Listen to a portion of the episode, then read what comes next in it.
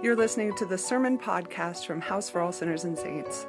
We are an evangelical Lutheran Church in America congregation in Denver, Colorado, and you can find out more about us at www.houseforall.org.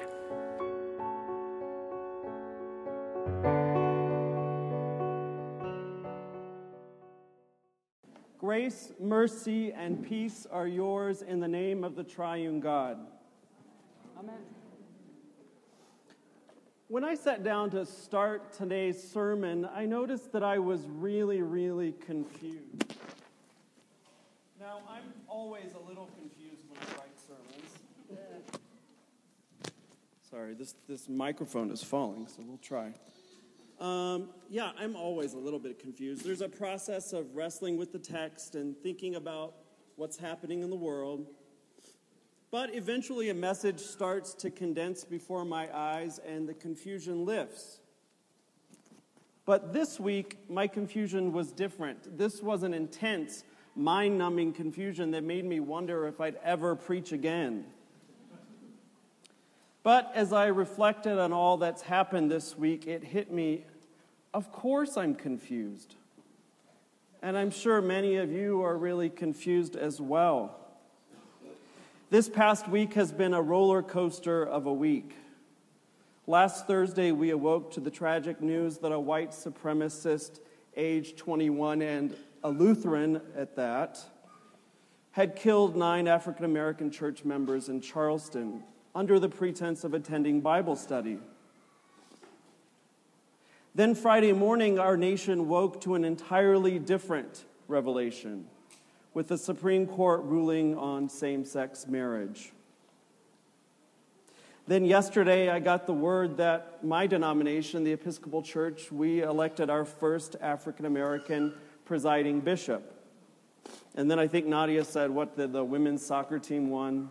Um, yeah. Though our sadness is profound over Charleston it has become entangled with an exuberant and effervescent celebration about the SCOTUS ruling. Or how do you pronounce that? SCOTUS? It's become its own word in this process. I don't know about you, but as excited and grateful as I am about the SCOTUS decision, I wasn't prepared for my excitement to exist right beside my grief about the Charleston massacre. That's not how I imagined it would happen. And I know that I'm not alone in this tangled web of mixed emotions. As I was watching the TV Friday morning, I saw my own confusion reflected in the news as it flipped back and forth between the rainbow celebration and the funeral of the Reverend Clementa Pinckney. And then the confusion of the joy and sadness started to take on more explicit language.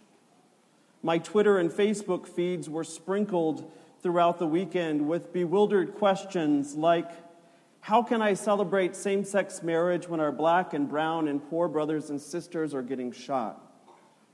Or No time to celebrate, there's too much left to do. This wariness about celebrating SCOTUS in the wake of Charleston, Ferguson, Baltimore, and uh, endless number of other places in the world reminds me of how I felt about LGBT rights in general years ago when I was first coming out. I came out in college, and at that time I was really, really fired up about Marxism, like a lot of college students. But in particular, I was influenced by the idea that LGBT rights were luxury, middle class, private problems that are a distraction from the real problems of poverty, racism, and economic injustice. In other words, I felt that I couldn't be healed until others, others I perceived as worse off than me, got healed first. And as I witnessed our country wrestle with the celebration over same sex marriage in the shadows of Charleston, I found myself right there, right there in that place. I saw how easy it is to see healing and grace as powers that are limited, as powers that need to be organized and managed by us. But luckily, today's gospel speaks directly to this temptation. In today's gospel reading, Jesus has just returned home after a healing excursion. We might go to Italy or something. Jesus goes healing in the Gerasene country. The Gerasene country was a place outside of Galilee and basically was considered heathen land. So the events narrated in today's gospel already begin with a really hypercharged backdrop. Jesus has been using his authority to heal outside the people of Israel. And just as Murphy's Law would have it, while Jesus was away, the shit hits the fan back at home. Jesus has barely stepped off the boat when Jairus, a big wig in the synagogue, throws himself at Jesus' feet. His young daughter is dying.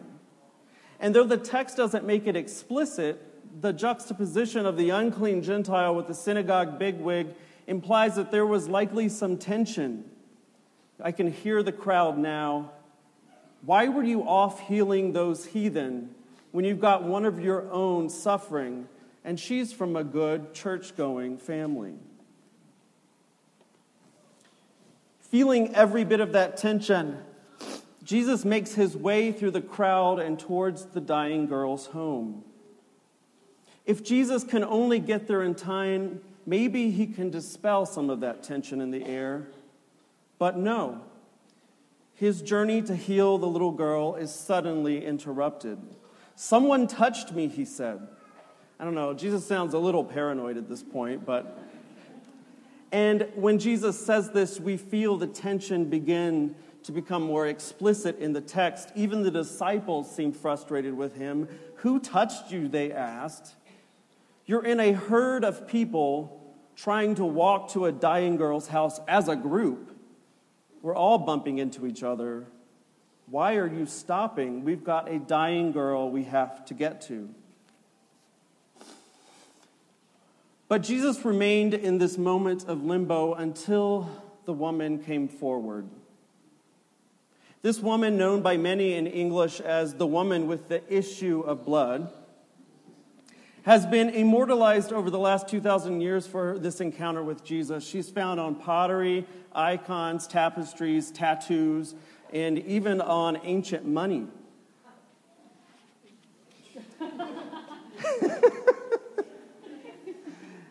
yep.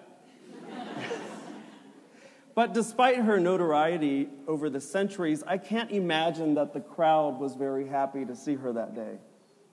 She was a nobody, an outcast, completely useless in her society. She, she suffered from an unnamed medical condition that caused her to bleed chronically, which rendered her perpetually impure because in the purity code, you had to stop bleeding for seven days in a row in order to be considered clean. So even if she only bled once a week, she would have been perpetually unclean. And at this point, she has been declared perpetually unclean for 12 years, the exact age of Jairus' daughter, who is now at the point of death.